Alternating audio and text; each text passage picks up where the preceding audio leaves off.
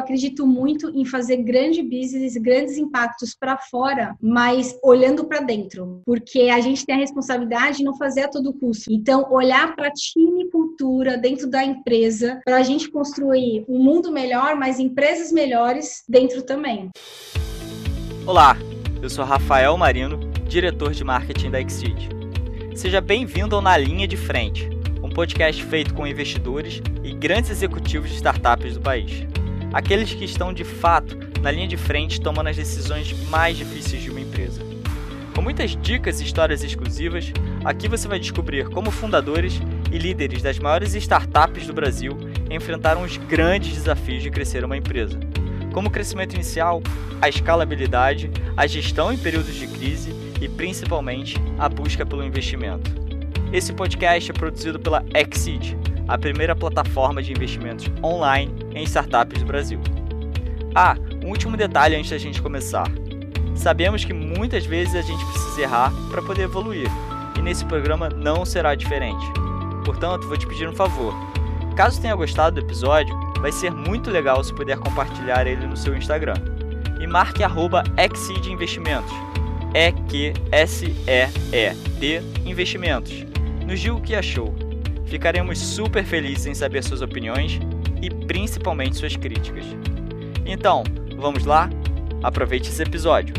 Mari, super prazer em te receber aqui no nosso Na Linha de Frente, contar aí com a primeira fundadora de uma empresa, de uma startup no programa. Uma coisa que a gente quer cada vez mais, trazer mulheres empreendedoras e a perspectiva de vocês sobre isso. Fazer uma rápida introdução aí da Mari, que se formou pela USP, tem especialização aí em empreendedorismo por Stanford, assim como vários outros empreendedores de sucesso passaram por Stanford, né? Uma escola super renomada nesse sentido. Foi treinada da Ambev, ficou lá por bastante tempo, chegou até ser business partner para a América Latina e desde 2015 é fundadora e CEO da GUP, que é uma startup de HR Tech, de recursos humanos, que basicamente automatiza toda a gestão e triagem de recrutamento com base em inteligência artificial e People Analytics, um assunto super interessante que a gente vai passar por aqui também. A empresa já está aí presente em 15 países, atende empresas enormes como Ambev, Kraft, Telefônica. Mari, super prazer em receber você aqui. Conta um pouquinho aí pra gente sobre você, sobre como foi o início aí na GUP. Legal. Puxa, primeiro, obrigada aí pelo convite de vocês. Muito legal fazer essa troca. Vamos fazer de uma forma aí bem rica. Vou ser o mais transparente possível, porque durante a jornada eu aprendi muito com os outros. Então vai ser bom conseguir contribuir um pouquinho também. Brevemente, assim, acho que a GUP, ela começa dentro de uma dor real, né? Eu trabalhei na Ambev durante alguns anos, minha sócia também. E a dor que a gente resolve hoje, a gente vive na pele. Então, foi ali vivenciando o problema que veio o insight de como solucionar. Primeiro, tentando fazer isso para a companhia que a gente trabalhava e depois, quando a gente percebeu que isso era uma dor comum do mercado, a gente fez um caminho um pouco diferente, assim. Eu não fiz grandes planos de negócio, não fui ver o tamanho do mercado, eu fui um pouco na intuição, realmente, e aí convenci a Bruna a largar tudo também. 8 anos de companhia, a gente vendeu os carros, convenceu meu irmão, que trabalhava numa consultoria de inovação, vender carro também, e os 3 foram morar juntos dentro de apartamento, sem saber o tamanho do mercado, sem saber o potencial de receita, mas sabendo que a gente ia construir um negócio para resolver uma dor, que é toda essa parte aí de como transformar o recrutamento para colocar a gente certa no lugar certo, com uma experiência bacana. Então foi muito assim que a GUP começou. Bacana, e acho que é um tópico extremamente relevante para esse nosso papo aqui, mulheres empreendedoras, né? A gente aqui na XSeed, a gente quer fazer mais papos desses aqui com mulheres, a gente vê uma escassez de mulheres empreendedoras, principalmente do lado de startup. A gente tem alguns exemplos super incríveis no Brasil de mulheres empreendedoras, como Luiza Trajano, como da Magalu, como Leila Vélez e a Zika Cis da Beleza Natural, Chico Aoki aí da Blue Tree Hotels. Que mulheres aí, você falou que muita gente te inspirou nesse caminho, mas que mulheres aí te inspirou nessa jornada empreendedora, Mari? Então, assim, essa pergunta, quando me fazem, me fala um líder que te inspira, né? Eu não tenho uma pessoa única, assim, eu vejo algumas características em algumas pessoas que eu admiro e me inspiro. inspiram, né? Então, vejo desde Cris Junqueira, do Nubank, que consegue conciliar toda uma vida pessoal, com o filho, junto com a carreira, mulher super aguerrida. Luiza Trajano, que começou do zero e hoje tem um império. E minha mãe me influenciou muito, assim, é uma pessoa mega copo cheio. E eu acho que essa jornada empreendedora, essa visão de conseguir olhar as coisas de forma positiva, persistir, olhar o copo cheio quando as coisas estão difíceis, me ajudaram muito a chegar até aqui. Então, acho que são algumas características de algumas mulheres que eu vejo e me inspiram. Super interessante. Agora, um fato curioso em relação a isso, que eu estava dando uma estudada nessa questão de mulheres empreendedoras no Brasil, é que quando o assunto é criação de novos negócios, por exemplo, as mulheres superam os homens em questão de empreendedores iniciais. São 14,1 milhões de mulheres, enquanto os homens aí são em 13,3 milhões no Brasil. A gente tem aproximadamente 24 milhões de brasileiras empreendedores, cerca de 30% de todos os negócios privados do mundo são operados ou tem uma mulher como idealizadora. Só que esse dado seria muito legal, a gente falar que tem mais mulheres empreendendo e tudo mais, se não fosse o fato de que apenas pequena parcela dessas organizações conseguem ser consideradas de alto impacto. Um estudo com empresas norte-americanas, a gente conseguiu identificar que uma das causas, por exemplo, é o investimento desigual por parte de instituições financeiras. Menos de 10% das empresas lideradas por mulheres recebem investimento externo. Talvez essa questão da falta de ter negócios com maiores impactos, negócios mais escaláveis e a falta do investimento seja um dos indicadores por ter menos mulheres, digamos assim, no ecossistema tech,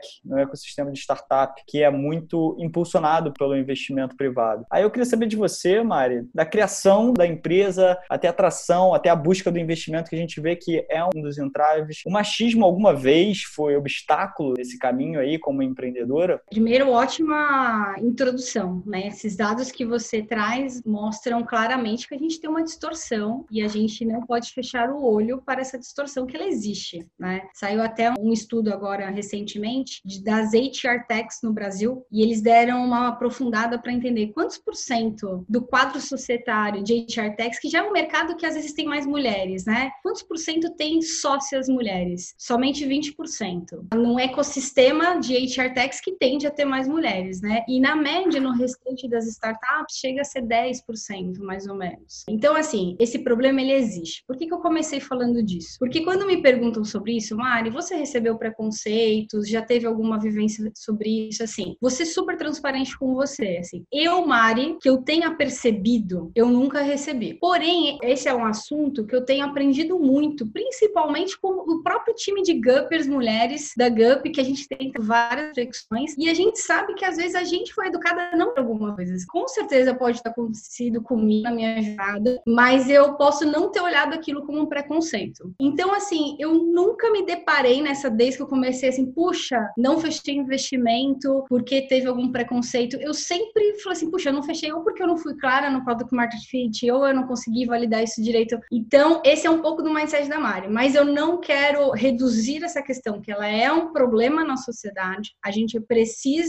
tomar ações para que um dia a gente não precise fazer esse tipo de pergunta, né? E aí, assim, eu acho que na minha posição como uma fundadora, eu tenho que tomar muito cuidado para que dentro da startup isso não aconteça também. Então, eu tenho super orgulho que, assim, a gente tem 4 founders na GUP, onde 2 são mulheres. Um é homossexual. Pô, uma super diversidade. No quadro de time, das 160 pessoas que a gente tem, 52% são mulheres. Então, super orgulho para mim. Mas para a gente fomentar isso, a gente precisa entender aonde estão os preconceitos, como é que você constrói equidade dentro, né, com os mesmos suportes para as mulheres e homens poderem crescer. Então, tem muita coisa aí que precisa ser trabalhada, mas eu tenho pouca coisa para dividir. Acho que, não sei se é minha formação, não sei se é porque eu venho de uma empresa que já era predominantemente masculina, então eu não vi algumas coisas. Entendi. Você tocou num ponto que eu acho super importante, um ponto que é super em voga em todas as empresas, até muitas empresas adquirindo isso como valor da empresa, que é diversidade. Muitas empresas buscam essa diversidade, né? E isso é assim,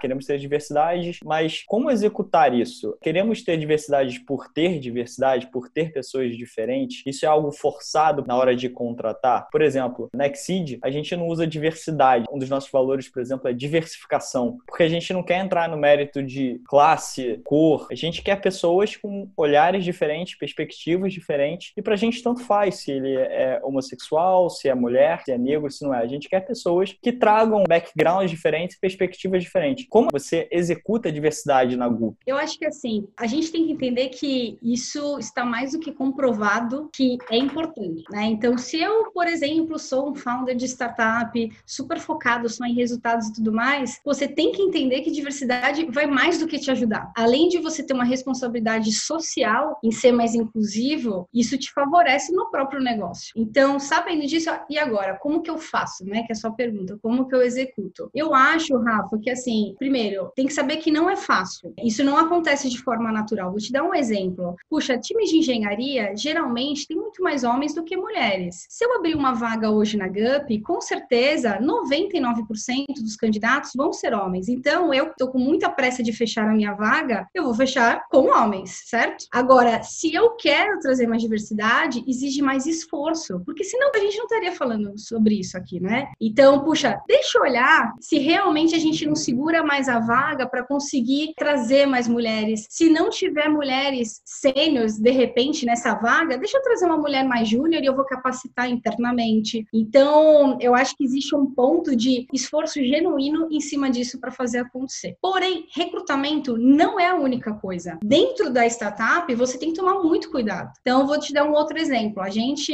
ia contratar uma pessoa que a gente estava a um relacionamento muito grande para tentar trazer, né? Uma pessoa boa. Na etapa final, ela falou assim, Mari, e se eu estiver grávida? Eu respondi, e se eu não souber como fazer? Eu não sei como que é ter uma mulher grávida dentro de uma startup. Eu nunca vivenciei isso. Então, acho que tem que ter esforço, tem que ter transparência, comunicação clara. Igual essa pessoa veio, a gente aprendeu juntas como fazer. Hoje ela é a nossa diretora de gente, porque ela cresceu pra caramba, tá indo pro segundo filho. E a gente vai construindo formas de como deixar esse trabalho mais flexível. Diversidade não é só gênero, tem diversidade de raça, de mindset, social. Se você quer trazer gente de outras camadas sociais, aonde você está buscando esses candidatos também precisa ter esforço. Então, Rafa, acho que a resposta ela é muito complexa, mas ela tem que exigir muito esforço de quem realmente quer praticar isso dentro da empresa. É, como você falou, acho que um ponto muito importante é que os líderes, aí, os fundadores têm já essa diversidade e aí fica até mais fácil de espalhar ela pela empresa, né? O ponto importante é que isso tem que vir da liderança lá em cima. Não adianta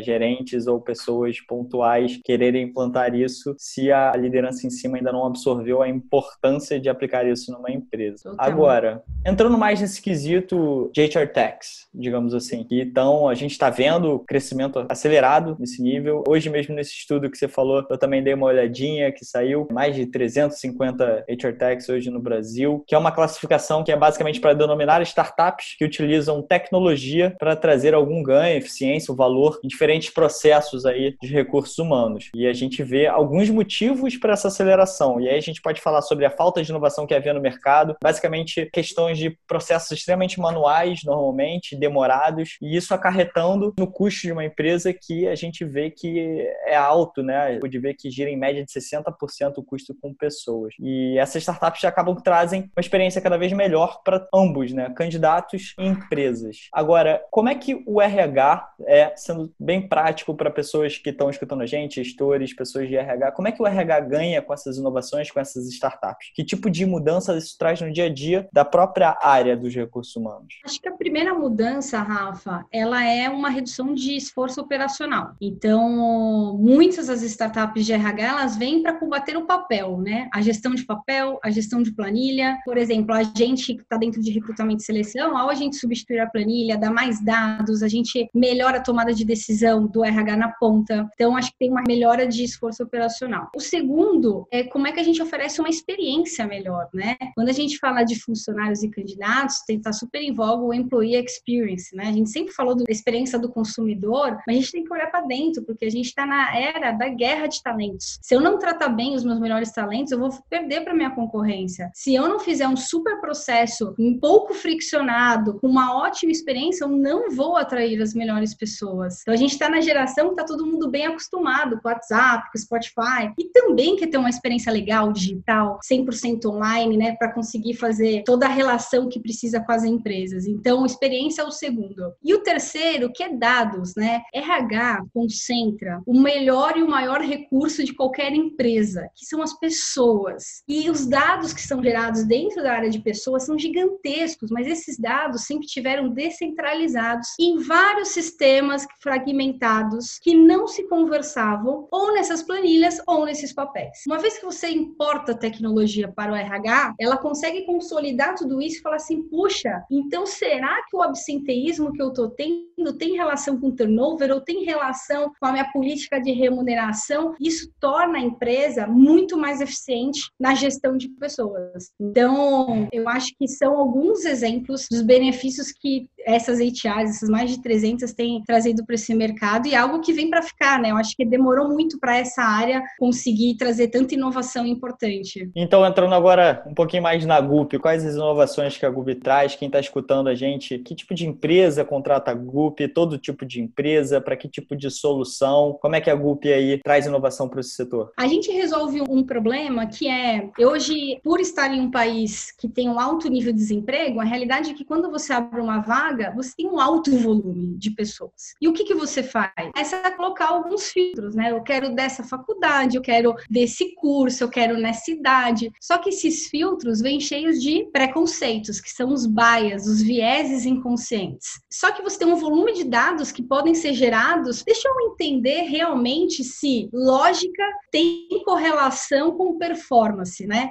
Então, a GUP, ela vem para matar três dores. Uma é, como é que eu centralizo todo o processo de recrutamento e seleção? Do momento que eu abro a vaga até a pessoa ser contratada em uma única ferramenta, para eu ter toda uma gestão de dados, de candidatos, de vagas, super fácil, onde eu posso abrir uma vaga, o meu gestor pode abrir, que é muito facinho. O segundo, como é que eu faço um recrutamento mais justo? Que é sem esses bias que a gente falou, porque a gente tem um algoritmo de inteligência artificial que identifica a afinidade do candidato com o que você precisa para a vaga e te ajuda a ter uma maior assertividade na seleção. E o terceiro é a experiência, Rafa. Assim, a gente é enlouquecido por experiência para que o candidato, ao se aplicar com um clique, o currículo dele já esteja lá, para que ele tenha feedback das etapas, para que ele consiga ter visibilidade clara do processo, do que ele vai fazer, e para que o gestor entenda tudo o que está acontecendo na vaga dele, para que esse processo seja, a gente chama aqui, mais ágil, mais justo e encantador. Então, é isso que a gente se propõe hoje. E toda empresa é passível de contratar a UP ou tem determinado ponto de que, cara, assim, é a hora de contratar uma startup para me ajudar nisso, ou não, eu mesmo, criando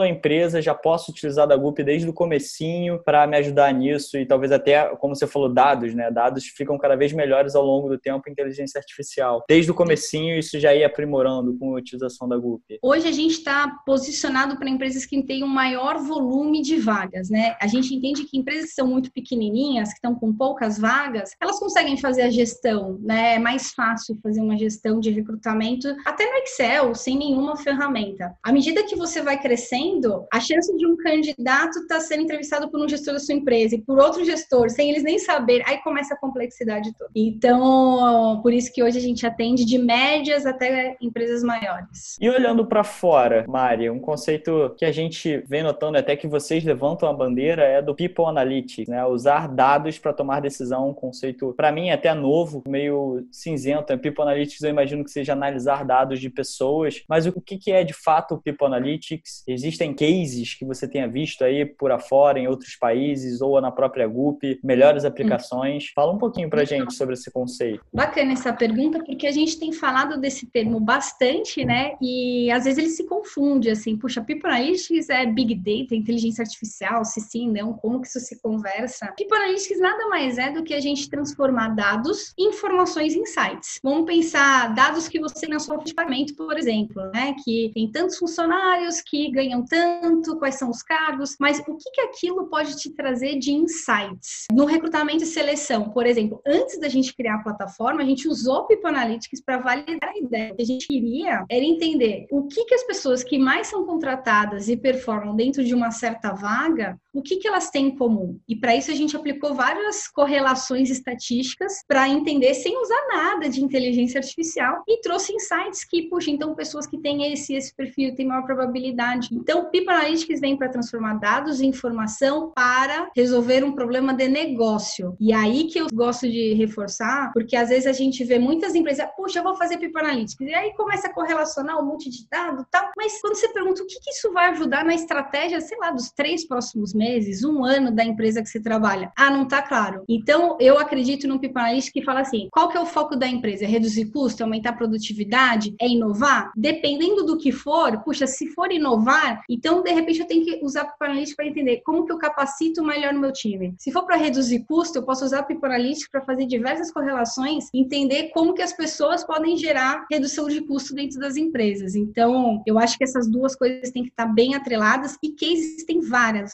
Rafa. Hoje está sendo muito utilizado em todas as áreas do RH, como a gente fala na própria GUP, a gente utiliza, onde a gente cruza todas essas correlações de o que, que a empresa realmente precisa versus o que os candidatos têm, versus o que são as características dos candidatos que mais ficam e performam na vaga, e tudo isso correlacionado em um algoritmo de inteligência artificial, e a inteligência ela vem para potencializar esse People Analytics, ele não é pré-requisito. E só faz sentido quando você tem um grande volume de dados. E aí a gente usa essas duas coisas juntas que trazem o resultado que a gente tem hoje em assertividade. E eu acho que um ponto muito importante que eu fiquei pensando aqui enquanto você falava é a quebra do preconceito, né? A quebra do viés. Quando a gente vai contratar muitas pessoas, acho que a geração mais nova até é um pouco mais aberta em relação a isso. Mas, quero faculdade tal, quero perfil tal. Isso é bom para os dois lados, tanto para a empresa, que de fato vai alinhar quem performa com a análise que vai ser feita, então, assim, de fato extrair as melhores pessoas para sua empresa para alcançar os objetivos estratégicos que você citou, quanto de dar oportunidades para uma pessoa que às vezes não vem, talvez, de uma escola tão renomada, mas que ela tem muita expertise para fazer aquilo. Eu mesmo já contratei pessoas, e eu adoro isso de, às vezes, trazer, por exemplo, para um time, pessoas que não têm o viés, porque chegam com a cabeça fresca, pessoas, obviamente, inteligentes, que eu acredito, que eu confio, que eu acho que têm os valores, mas que não vem com aquele viés do aprendizado, com aquela verdade absoluta na cabeça. Isso quebra um pouco isso, né? E acho que isso é muito importante para os gestores abrirem a cabeça. No marketing, por exemplo, cara, eu acho que isso ainda é mais aplicado ainda, porque não me interessa muito a faculdade que esse cara fez. É muito pelo que esse cara já fez como profissão, qual é o portfólio dele, entender quais são os valores dessa pessoa. Você já viu algum case nesse sentido, tanto negativo quanto positivo, do tipo, o gestor que quebrou a cara porque achava que a pessoa ia ser super top para aquilo por conta do background dela, e o outro lado, né? A pessoa que veio como se fosse do nada ou sem querer e acabou performando super bem. Muitos, Rafa, assim. O recrutamento e seleção, como a gente conhece hoje, ele nasceu na Revolução Industrial, quando a gente precisava abrir uma vaga e vinha aquele volume gigantesco de pessoas. E foi numa época não muito distante que nasceram os testes. Esses testes que já vão lá e selecionam um monte de gente, mas é que é para ter algum corte no volume. Mas aí que tá o perigo, né? Seja de usar teste ou seja de escolher a faculdade, porque precisa ter ciência por trás, senão você faz corte que não é muito inteligente, usando esses vieses, esses preconceitos. Então, eu tenho um case de uma empresa que contratou a GUP para fazer um processo de trainee, e aí a gente, na plataforma, de propósito, a gente não deixa você colocar a nota de corte no teste. A gente faz um ranking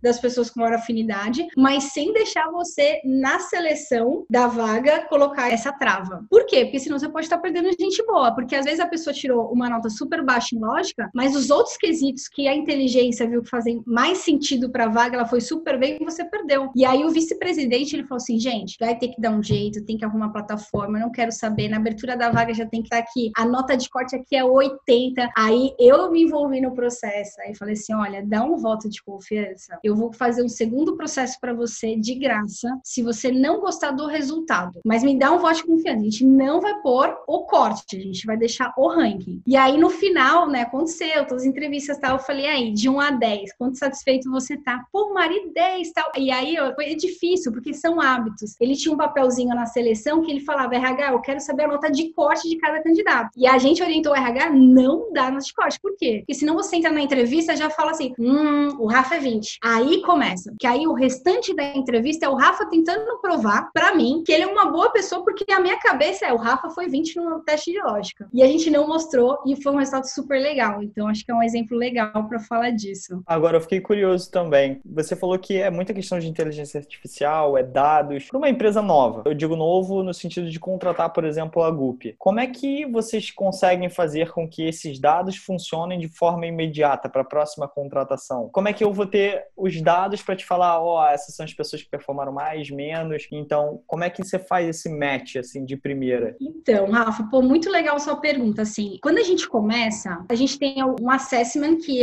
a empresa faz com que as pessoas que ela entende que tem mais característica da empresa façam esse assessment, e com isso a gente tem um raio-x inicial de qual que é o perfil que a empresa tende a gostar mais. O que a gente aprendeu? Esse é só o começo. Porque muitas vezes a empresa fez isso e deu que, puxa, o perfil A é o que ela mais tem afinidade com a cultura, mas ela tá só contratando o perfil B. O que a gente tem aprendido? A cultura das empresas tem evoluído tão rápido que às vezes nem as empresas se dão conta que o próprio perfil e cultura está mudando, e aí aprendem isso quando a gente vê assim, olha, você percebeu que você tá contratando pessoas mais nesse perfil do que naquele, do início, que as seus top talent que tinham. E isso é só um raio-x inicial. O que a GUP faz para acelerar esse aprendizado, para rapidamente aperfeiçoar o algoritmo? A gente tem um grande volume de dados. Isso permite que a gente não comece no zero. Então, quando você abre uma vaga com características XPTO, a gente já sabe que tende a ter aquelas afinidades. E aí, conforme a empresa vai contratando, esse algoritmo é ajustado por empresa e vai refinando. Eu acho que isso é a teoria de sala das startups, quando você tem essa base inicial de dados, ela ajuda você a ser ainda mais rápido para escalar ainda mais rápido. Então, isso nos ajuda bastante, assim. Hoje a gente tem mais de 10 milhões de usuários dentro da plataforma, e aí isso acelera todo esse aprendizado. E pelo que eu entendi também, eu acho que a própria empresa, ao contratar a GUP, por exemplo, ela se prepara, né? Porque ela tem que olhar para dentro, né? E às vezes um trabalho que ela nunca tinha feito antes, que ela acaba tendo vários insights em relação a isso. Só no preparo para fazer isso, você começa a avaliar um pouquinho mais pontos que você nunca tinha olhado. Exatamente. Agora, obviamente, a gente está falando aqui muito de pessoas, né? Eu também acredito que pessoas é o maior ativo de uma empresa. Beleza, clientes eu acho que tem que estar no centro das decisões. Mas as pessoas são os ativos mais importantes de uma empresa. Sem elas, nada vai para frente. Um livro que eu gosto muito, né? Que eu acho que é uma bíblia da gestão da atualidade, que é o High Output Management, do Andrew Grove. Ele fala sobre essa questão da gestão e o como os gestores têm que estar focados em tarefas que envolvam pessoas. O como essas tarefas acabam se tornando as que causam mais impacto no longo prazo, né? Eu acho que rolou um movimento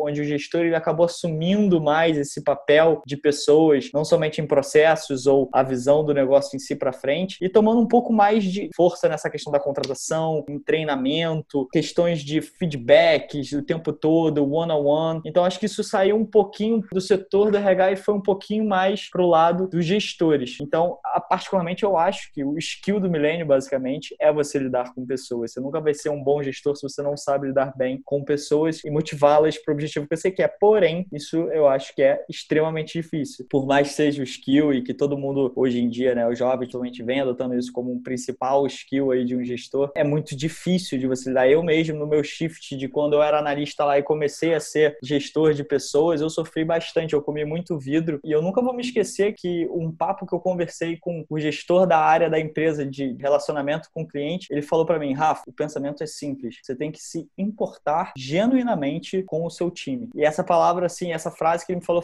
puf, fez todo um sentido pra mim de tipo, esquece os resultados, foca nas pessoas, elas que vão trazer o resultado pra você. O próprio Andrew Grove fala isso, né? O resultado do seu time é o seu resultado. Você já trabalhou aí com muitas pessoas em posição de liderança, quais os erros, anseios comuns que você viu nesse pessoal que tá começando, né, a assumir esse papel de liderança? Legal. Eu acredito muito nisso que o seu gestor te falou, né? Desse genuíno, assim. Tem um negócio que eu aprendi muito no começo da minha carreira, que é liderança é bater meta, tem que vir um resultado, com o time, do jeito certo, sem atalhos. Então, eu levo muito isso, assim, como é que você constrói liderança, que é bater meta com o time, do jeito certo. E acho que tem duas coisas, assim, aqui, Rafa, que eu queria compartilhar. Primeiro, de erros e aprendizados, a gente tem 40 líderes hoje na GUP, e a grande maioria é a primeira vez que eles são líderes, e eu faço questão de conversar com 100%. A maioria a gente puxou de dentro, desenvolveu internamente. E eu entro no final, assim, do processo seletivo, não para entrevistar, mas mais para acalmar a pessoa, porque geralmente ela tá com um nível de ansiedade gigantesca, cheio de medos.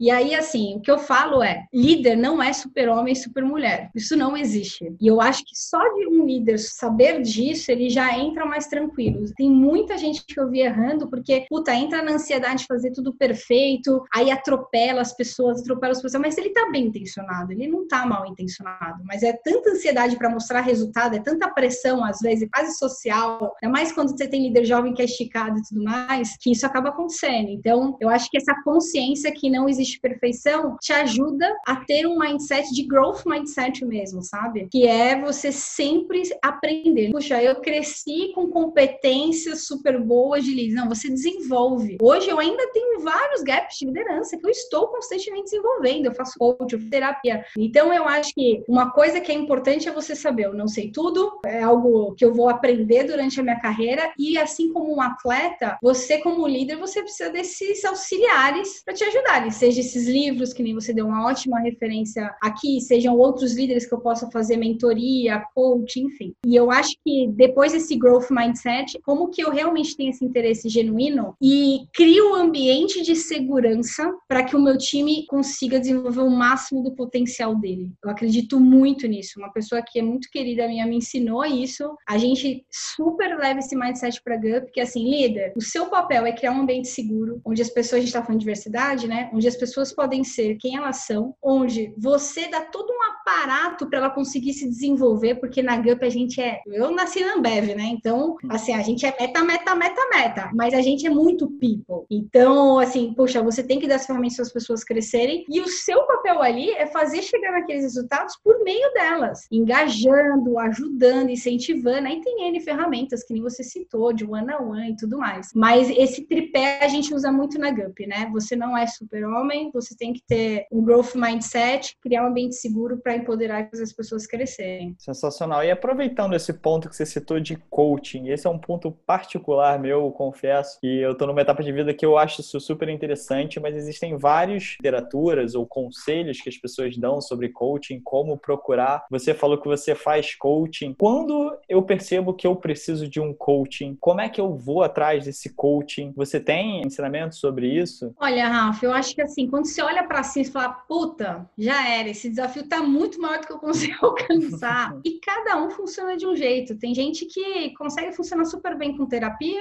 tem gente que é só com livro, tem gente que precisa de coaching. Todo mundo às vezes fica numa pressão, né? Puta, você tem que fazer coaching? Não necessariamente. Às vezes você tem um puta mentor que é muito bom, que é um colega seu e pode mega te ajudar. No meu caso, como é que foi, né? Então, no começo da GUP, nos 2 primeiros anos, eu não fiz nada. Eu só trabalhava 24 horas, né? E depois que a gente começou a ter os primeiros líderes, aí eu falei, putz, esse desafio tá maior do que eu acho que eu posso pegar. Aí fui atrás de ajudas. Então, fui atrás primeiro de mentores. E aí tem várias redes, né? Pô, vocês devem conectar um monte de empreendedor pra se ajudar. A gente passou por acelerador, fundo, Endeavor. Tem toda uma rede que me ajudou muito.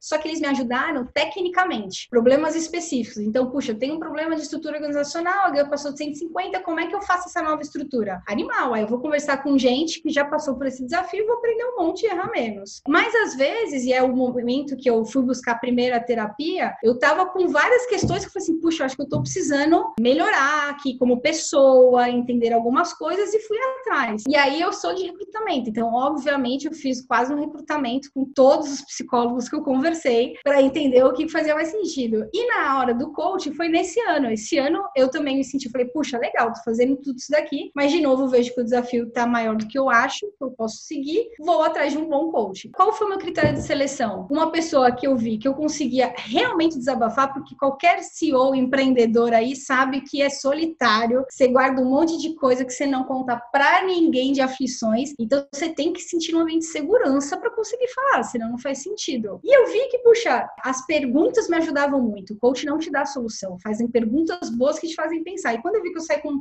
vários estudozinhos assim pra melhorar, eu falei, legal, isso me ajudou. E aí eu continuei. Então, acho que são formas que cada um tem que entender o que faz mais sentido e não ter medo de procurar, gente. Tem muitos preconceitos aí, tem que vencer esses preconceitos. É que nem atleta de alta performance tem um pool de gente ali pra ajudar ele. A gente também precisa. Com certeza, ajuda nunca é demais, né? A gente falou aqui sobre muita coisa em termos de HR Tech, sobre mudanças, as inovações que vêm acontecendo. falou até sobre as empresas, a cultura vai mudando e ela tem que ficar ligada. E aí veio um meteoro Covid e transformou o nosso cenário, virou cabeça para baixo, muitos utilizando aí o termo novo normal, enfim. Rolou em vários segmentos de startups uma digitalização acelerada, né? A gente vê vários anos que foram acelerados em meses. Isso eu vi acontecendo em vários processos do tipo, conversando com a Loft, por exemplo, explicando a compra de imóvel 100% virtual, a telemedicina que avançou assim um monte nesse quesito, extraordinariamente, mas eu acho que vem para ficar. A própria Volante, que a gente conversou também, a compra e venda de veículos totalmente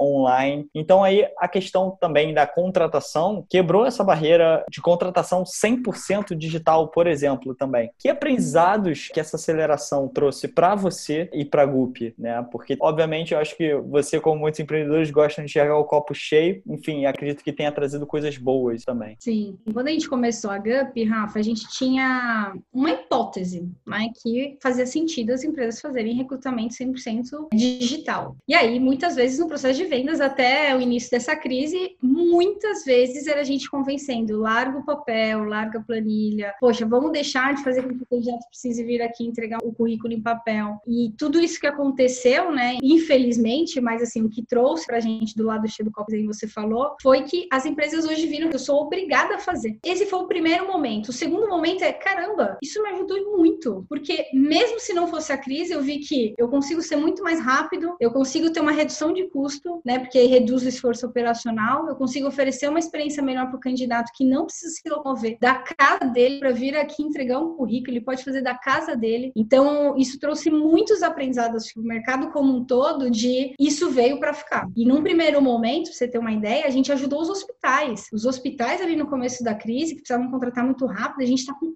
vários hospitais que a gente ofereceu de graça para ele e falou assim, olha, pode usar, porque é a única forma de você conseguir contratar a sua linha de frente. Então, isso nos deu também olhares para acelerar várias coisas que antes estavam na gaveta, né? Então, puxa, num primeiro momento, os clientes congelaram as vagas, mas depois de 20 dias começaram a redescongelar, porque tem muita vaga de substituição, e a gente começou a crescer muito, porque virou a única forma de você conseguir fazer um recrutamento e seleção, né? Sensacional, e eu acho que esse ponto implica agora no que eu vou falar sobre a questão do investimento, né? A GUP teve aí uma vitória fantástica. Desde a fundação de 2015, a GUP já passou aí por 4 rounds de investimento, já foram mais de $10 milhões investidos. O último, que foi bem no meio da pandemia, um investimento de R$40 milhões em maio, com valuation da empresa que era igual ao que era pré-Covid, né? Ou seja, uma vitória aí multiplicada, digamos assim. E o investimento nesse cenário é extremamente desafiador, porque a gente vê que,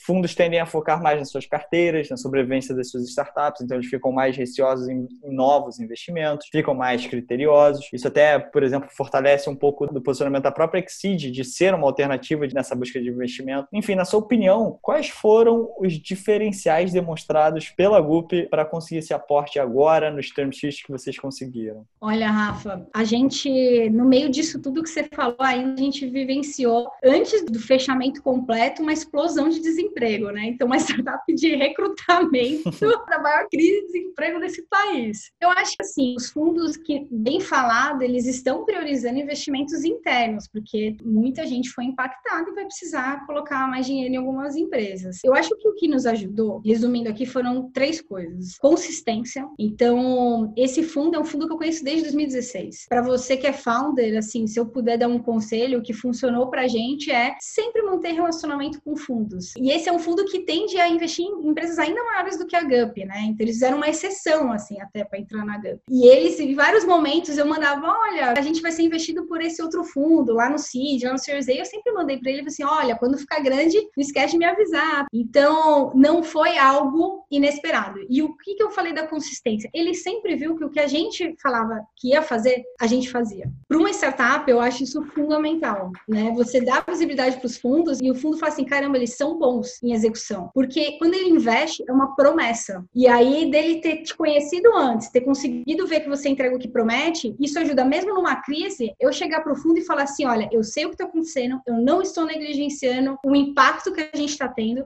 E aí, o que a gente fez quando estourou, Rafa? Dia 13 de janeiro, a gente já pôs todos os 150 GUPers em casa. E no meio, ia começar a auditoria ainda. E aí, eu cheguei lá pro fundo e falei assim, ó, a gente sabe do impacto. Deixa eu te falar o impacto negativo que a gente está tendo. A gente mostrou o impacto negativo, a gente mostrou o plano e o que a gente ia fazer para reverter. E dia sim, dia não, eu dava resultado para ele do que a gente estava fazendo. Isso ele não me pediu. Isso deu segurança para ele para falar assim, putz, vai ser um momento duro, mas esse pessoal aí, eles tendem a reverter essa situação e ainda sair do outro lado. Então, essa consistência deu muita segurança. Eu acho que o segundo fator, Rafa, foi a resiliência. Eles viram também que, assim, a gente agora, a HR Tech está mais um farol ali, né? Mas ficou negligenciado por muitos anos, assim. Quando a gente ia pleitear investimento, não era um mercado de muito foco dos fundos. A gente ajudou o nosso fundo Seed construir a tese, o fundo do Series A também, porque é uma coisa muito nova ainda. E eu acho que esse fundo também viu que, puxa, essa turma é resiliente. Além de eles serem consistentes, eles vão aguentar esse momento ruim para fazer um negócio muito legal. E como que você mostra isso? Mostrando o time de founders que tá com você, o time de diretoria, a cultura que você tem. Então, teve um dia que eu fiz questão assim, pô, vamos fazer uma reunião na GUP para você conhecer o que a gente tá fazendo e o como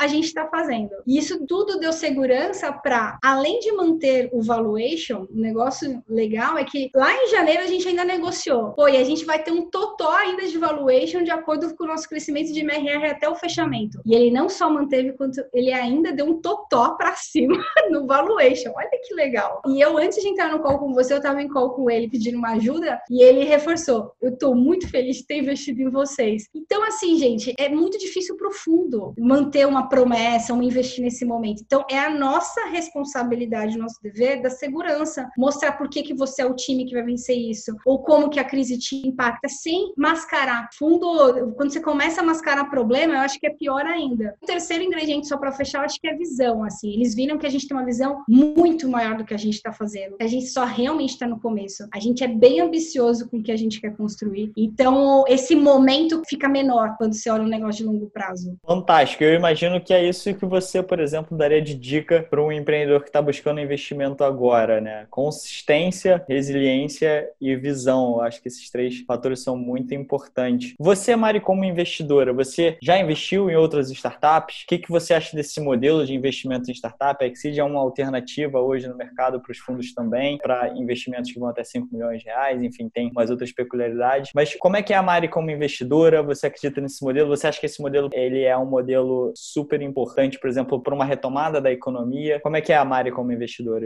e o seu pensamento? Eu super acredito. Até pouco tempo atrás eu não tinha recurso para fazer isso, né? Comecei aí vendendo um carro como todo mundo, mas agora eu consigo ter um pouco mais e comecei já. Então, estou investindo via um fundo, estou olhando mais 3 startups que são deste mundo de HR, que eu sou apaixonada e é onde eu acho que eu mais posso agregar também. E eu acho que a gente tem que fazer isso mesmo, sabe? Quase um give back, é que a gente construiu o ecossistema. Essa pesquisa que a gente estava falando, que eu vi que você também olhou, fiquei feliz demais quando eu vi que tem 300 HR Techs. Quando a gente começou, acho que não tinha nem meia dúzia. Pô, muito bom. E se eu puder e tiver a oportunidade de contribuir um pouquinho para ajudar isso, visto que eu também fui muito ajudada, pô, muito legal. O que eu olho? Eu olho o que eu vi que funcionou pra gente. Time de sócios. Se der merda, esse time de sócios vai romper ou vai ficar junto? Por exemplo, a gente quase faliu 2 vezes. Eu já cheguei pros founders e falei assim, gente, vamos ficar sem salário durante X meses. E foi super difícil, que tinha founder que não tinha fôlego em poupança. E a gente teve que se ajudar. É nesse momento difícil que a startup vai viver com certeza, que você vê, puxa, esse time é o time que vai levar até lá. Então, founders, e aí eu tenho passado conversando com alguns sobre quem é você, por que você vai ficar, por que você não vai desistir, pra ver aquela parte de consistência e resiliência. Visão, que eu acho que é super importante, mas eu sou não muito apegada, porque eu acho que a visão vai mudando também. A nossa foi. Eu acho que a gente começou com um sonho assim, viu que chegou, aí a gente foi aumentando.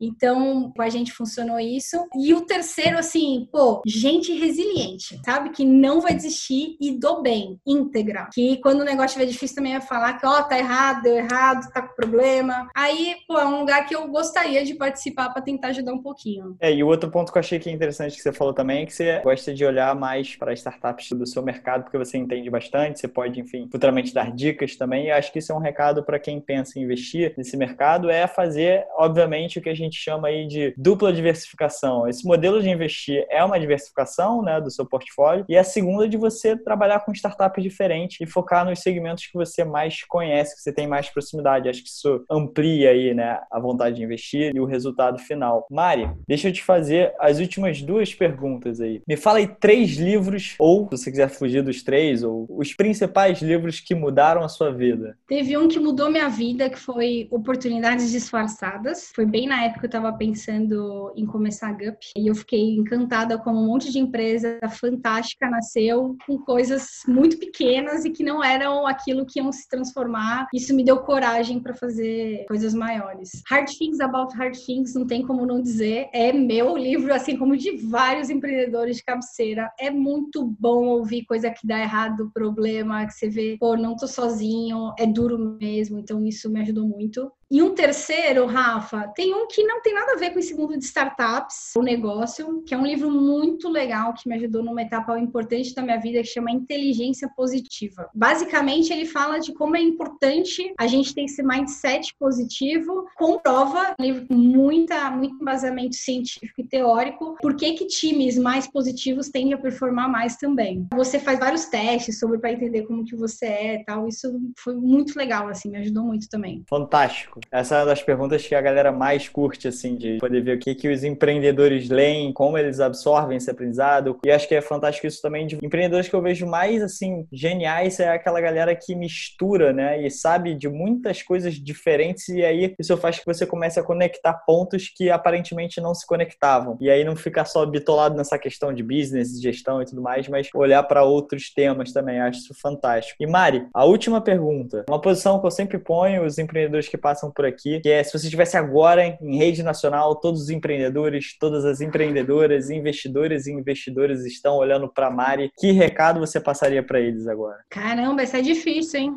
Uhum. Eu acho que assim, ó, a gente tá vivendo um momento muito duro, muito difícil. Só que nós empreendedores, a gente sabe transformar problema em oportunidade. Essa é a hora pra gente tentar arrumar várias coisas, causar impacto social positivo, mas gostaria de reforçar que eu acredito muito em fazer grande business, grandes impactos para fora, mas olhando para dentro, porque a gente tem a responsabilidade de não fazer a todo custo, né? O negócio de não pegar atalho, que a gente falou de liderança, fazer olhando para as pessoas. Esse é um momento difícil que um monte de gente está sendo demitida. Como que você está demitindo o seu time, né? O que você está se esforçando para você fazer um off-boarding, puxar melhor possível para as pessoas que te ajudaram a chegar até aí. Então, olhar para time e cultura dentro da empresa, para a gente construir um mundo melhor, mas empresas melhores dentro também. Então, eu acredito muito nisso. Fantástico! E com essa, eu acho que a gente termina por aqui. Foram vários aprendizados aí, coisas pessoais suas que você compartilhou com a gente, ensinamentos, dados de mercado. Papo sensacional, Mari. Muito obrigado novamente pela sua participação aqui na Linha de Frente. Super obrigada pelo convite, Rafa. Tamo junto. Tamo junto e vamos fazer do Brasil melhor, as empresas melhores, né? Espero que o convite acelere isso. Tá aí. Vamos que vamos. Tchau, tchau, Mari. Valeu.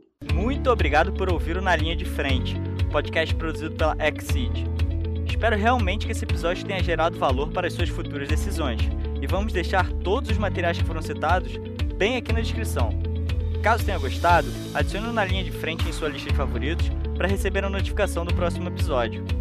Ah, seus feedbacks serão muito bem-vindos. Queremos saber a sua opinião. Compartilhe esse podcast em seu Instagram marcando @xseedinvestimentos. XSEED Investimentos. E nos diga o que achou. É fundamental saber suas opiniões e críticas para tornar o Na Linha de Frente cada vez melhor. Para ficar atento nos próximos episódios, não esqueça de adicionar o Na Linha de Frente em sua lista de podcasts favoritos. Obrigado pela audiência. Nos vemos em breve.